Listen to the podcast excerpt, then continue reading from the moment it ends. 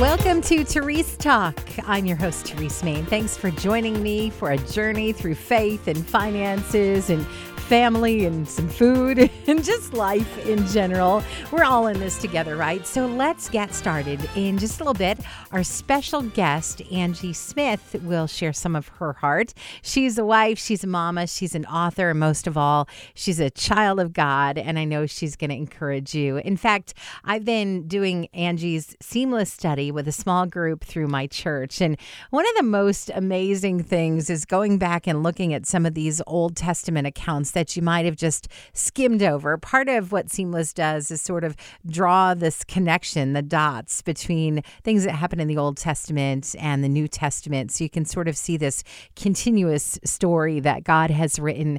But there's an interesting thing that happens in the garden, and maybe you realized this, but I hadn't really spent too much time thinking about it.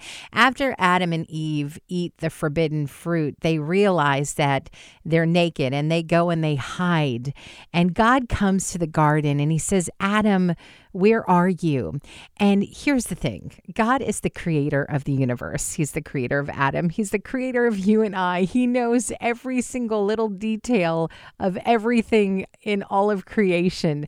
And not for a second do I doubt that he knew exactly where Adam was, but he wasn't really asking Adam, Where are you geographically? because he knew that. He was really saying, Adam, where are you spiritually? And Adam was in shame spiritually. He was hiding, he was trying to evade God. And I don't think we're a lot different than Adam sometimes. Where are you spiritually? Do you feel like you're living heart wide open for the Lord, or do you feel like you're trying to hide something? I've got news for you. There's nothing in your life, past, present, or future, that you can possibly hide from God. He already knows all about it. And so if you think you're hiding something, you're only fooling one person, and that's yourself. I would encourage you to take whatever it is that's holding you back in guilt or shame or whatever it is, take it to the Lord and ask Him to help you reconcile it, whether it's something you need to forgive, something you need to be forgiven of, or something you need to uncover the truth about. Dig in with the Lord because He already knows where you are. He's just trying to get you to figure out where you are. I just love that account from the book of Genesis.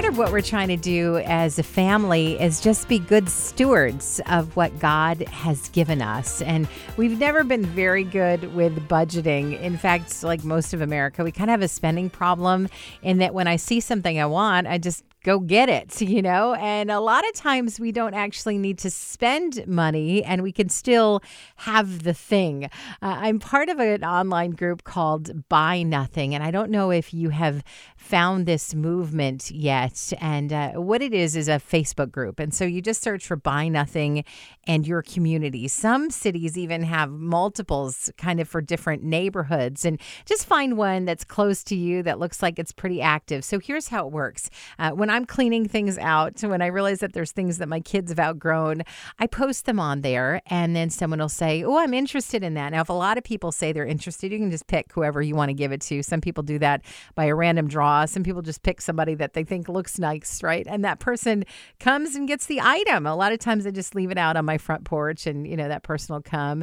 Uh, and then if somebody else has something that they want to get rid of, they post about it and you can say, Oh, I want that. And then you go and get it. Now, sometimes you're looking looking for something in particular and you can say, Hey, I really would like this because of whatever it is. And one of your neighbors, somebody close by, will say, Oh, I have one of those that you totally can borrow. And so, or have. That's the ideal is that they'll say, Oh, yeah, I'm not using this anymore.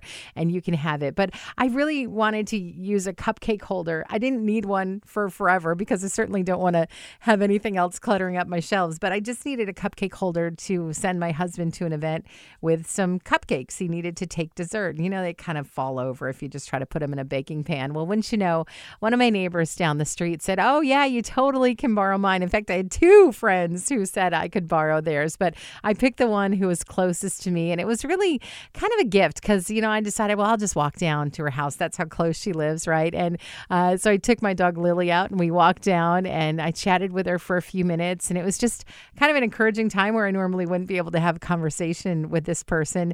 And, uh, and we got to talk. And then I got the cupcake holder and made the cupcakes and sent them with Scott and then, you know, brought it back and cleaned it all up. And I decided to go get her a, a, gift card from a new coffee shop that just opened near where we live, right? And I tucked it in there with just a little thank you and dropped it back off at her house. But, you know, a lot of times we're looking for opportunities to talk with people about our faith. And uh, we get in these little insulated circles of our church and we don't really get to know our neighbors. But this is one of those those ways you can get to know your neighbors. First of all, uh, you can have a need that one of your neighbors can fill, and you can show gratitude back to them. Uh, or there might be something that somebody else needs, and you get to really fulfill a need in a really tangible way. You also get to have these kind of cool encounters with people, you know, where you can ask them about their family or about their jobs or about their lives. And who knows what kind of opportunities that's going to open up. But when scripture tells us to love our neighbors, we can't do that if we don't know our neighbors. And so buy nothing is just one of those ways, first of all, that you can be a good steward of the money that God has given you because the idea is to stop buying stuff and maybe just get it from someone else's excess, but also where you can use the stuff that you have that God's already blessed you with to bless someone else. You just never know what one of those conversations is going to lead to.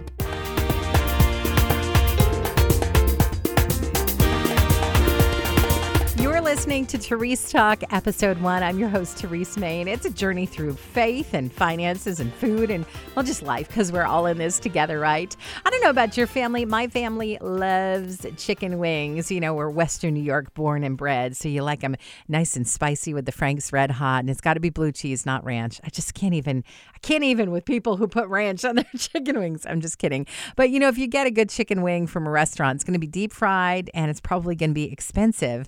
But when you look look chicken wings in the store, well, they're usually pretty cheap. And so I thought, I wonder if there's a way that I can make a chicken wing that my family will enjoy. Now, I've seen lots of different ways. Uh, some I've seen where you put your cooling rack on top of a baking pan and you bake the wings so the air can kind of circulate all around them.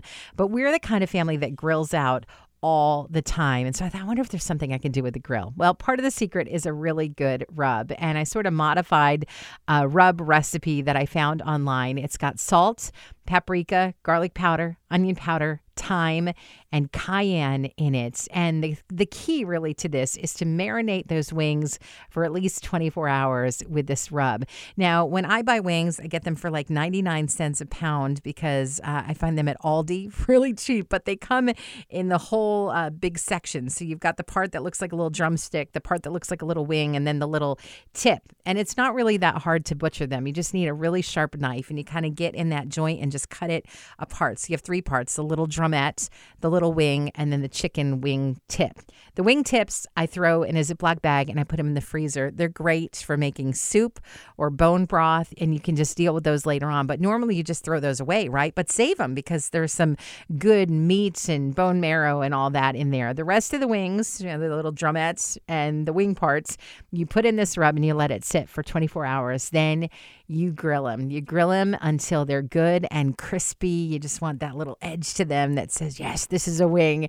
And if you need to finish them off a little bit in the oven, that's fine. But I'm going to get this recipe posted for you uh, where you can get to it very easily at facebook.com slash family life mornings.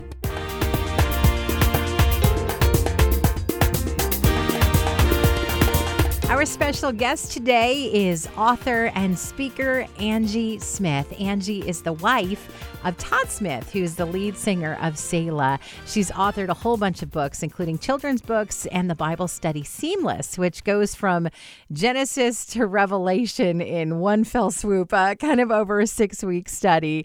Angie is just a delight on her video teaching, and I know she's got a lot of things to teach us today. It's kind of a big mountain to try to climb, right? The entire Bible in one study. How did you come to that? It's actually one of the coolest stories, but I've been writing with Lifeway for a long time, and um, they had the idea of me writing a Bible study, and so prayed about it. We went and had lunch, and um, there was a group of us, like maybe five of us, sitting around, and they just said, "Has the Lord ever put anything on your heart as far as a Bible study?" And I said, "Yeah, you know what? Actually, I just remember when I first became a Christian, I was an adult, and I was so overwhelmed by the Bible. It, it's just these tiny tissue pages, and I can't make sense of any part of it or put it into any order. So I started reading children's Bible, to just sort of like get an idea of what happened in what order. And so I'm explaining this to them, and I was like, I really feel like that's something that the Lord has put on my heart. And two of them start physically crying.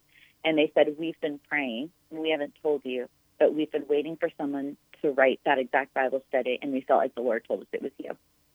So it was just one of those like rare moments where you feel this absolute conviction that you're supposed to do it and a confidence that He's going to help you do it. It felt like such a big project. It is, obviously, but I loved every single minute of writing that study. I had an amazing team, and I feel like I learned so much.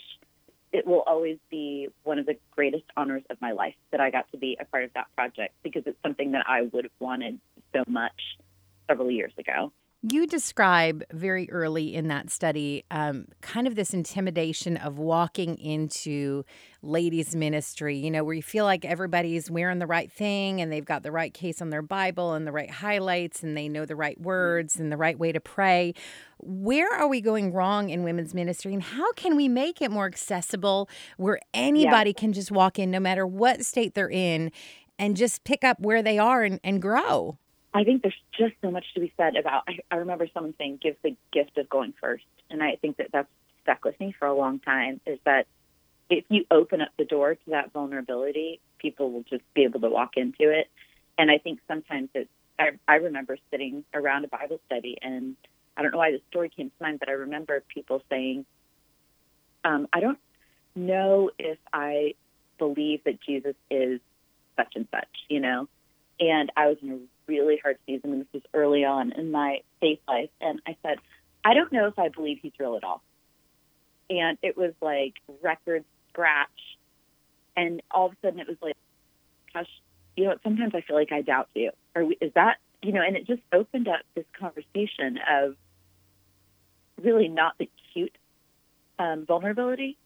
You know, I feel like that's like a thing right now.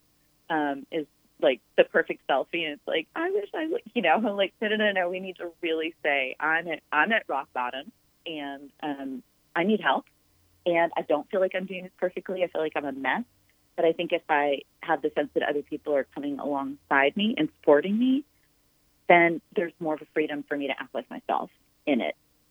So yeah for me I've had several people in my life who have taught me that lesson well and I'm yeah, I'm so grateful that I got to a place where I feel like it's easier for me to just sort of show up and be myself and not be measuring myself by the rest of the pew.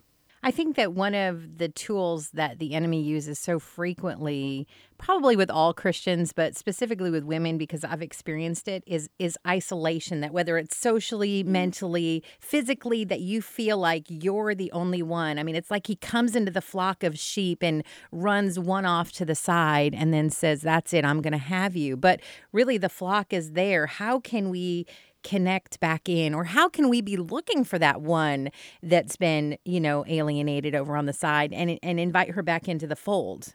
That's a that's such a good question and i think it's so much harder in the place that we're living right now time wise because it's so easy to have a false sense of community.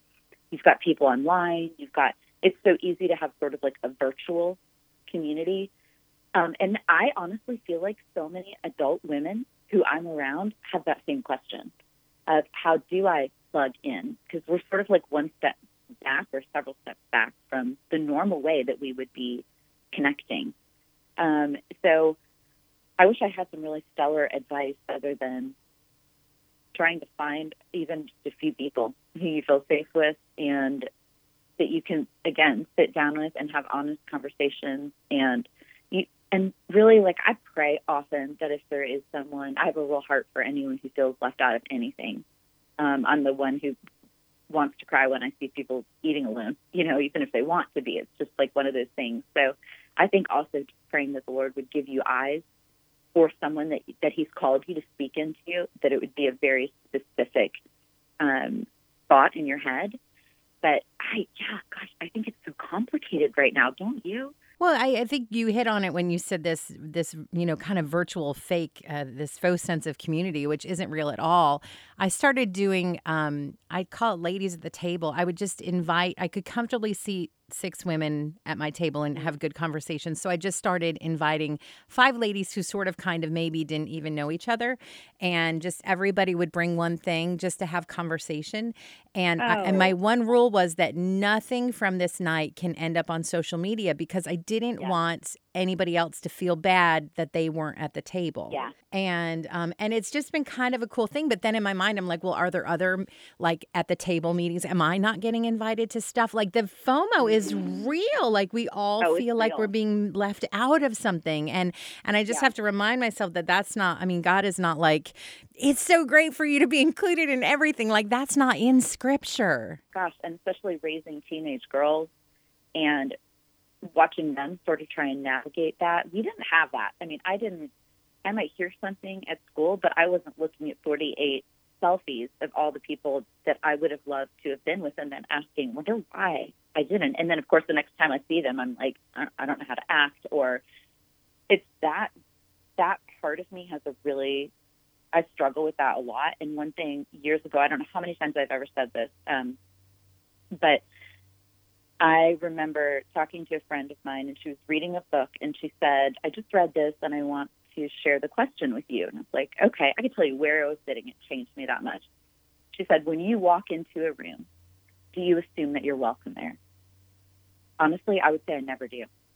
I have the personality where I feel like I have to prove that I'm worthy to be in the room. So that is already kind of an insecurity of mine, and I feel like it's easy for me to actually back away from community because I feel like I'm going to let them down or I'm not going to prove myself worthy to be there. So it's the same thing with social media where I'm like, oh, I, I knew I wasn't good enough to be in that group or, you know, whatever. I've got this sense of that there's this like curated museum of all these moments that I missed instead of just living my own life. But I am very careful about it myself when I'm posting, and my, I've taught my girls to to do the same because it's incredibly difficult. So I was scrolling Facebook just this morning, and just to let you know the kind of highbrow content that I stop on, there was like a Kelly Clarkson interview with the Today Show, and nice. nice. and one of the quotes that they were talking about that she has is uh, the idea of of like plucking the weeds and leaving the flowers. I know Kelly Clarkson didn't write that or anything, but but it got me thinking about. Mm the people we surround ourselves with, you know, and you've kind of mentioned that group of people that you have. And as you've gone on this journey, I mean, first of all, having a husband who's famous and then becoming an author, I mean, there has had to have been times where you've had to say, okay, this this person is not healthy for this part of my journey or this person's motives mm-hmm. are not uh, you know, we're not God led. And and how can we um, how can we attrition people from our lives without feeling bad about it? Because I don't think that God has every person for every season uh, that we're right. supposed to be connected to, because then we don't deeply really connect with anyone. That's a hard skill for me to learn because again, I'm such a people pleaser that I I don't even if it's something that I would want as far as pulling back, whoever it is, I don't want to disappoint that person or make them upset with me. Um, and so it's taken me a long time and a lot of hard knocks where it God just had to drop it over my head, be like, this is not good for you. And learning how to pull back with grace and not in a way that's causing any kind of drama, but just to recognize. And I feel like I've definitely become more in tune with that as I've done what I've done. And um, I, I just get a sense, I feel like, from people who want something for me that it's not healthy for me to give them or not appropriate for me to give them. I sort of think there's a thing in my head where I can tell now when I have friends who want too much of me, then it's healthy. And drawing those boundaries has been really difficult, but really freeing. And realizing, no, you're actually you're doing healthy things because there were times that I realized I'm giving way second best leftovers to the most important people in my life because there are all these other people that I'm catering to. And there's absolutely no need for me to be doing that. So I, I have a very, very, very small group of people, which is the other thing I think when we're looking at social media and you see these pictures and everyone's, you know, doing their thing and all these famous people are hanging out, you get this false sense of what community looks like, I think. I think that word can be really hurtful. Like, oh gosh, I don't have 40 people who I go out to dinner with every three days and go on vacation with. And I think the reality is, at least for me, I love a lot of people, but there are very few people who are in that sort of inner circle of my life. And that helps me sort of stay grounded in those people and not be pushing myself to like constantly be trying to bleed my life into everyone else's when it's not necessary. So let's wrap up on just a fun, very light question, okay? Yeah. All right. What would be your perfect day? Like today is Angie Smith Day. What are we oh. doing today? Oh, that's a good one. Can we do that? Um, I would say I am such a nerd. I, I like to just like be home and be lazy. I think most people would have been like, I fly to Paris. No, I think I'm a homebody that I would drink coffee with my husband and watch good shows and read and maybe knit. Those are all very exciting. I realize that. Can't wait to hang out with you, Angie. We'll see you soon. Angie Smith is joining Family Life for Ladies Night Out, October 24th in Buffalo, New York, the 25th in Syracuse, New York, and the 26th in Bath, New York. Tickets are available online at fln.org slash tickets. We hope you can join us.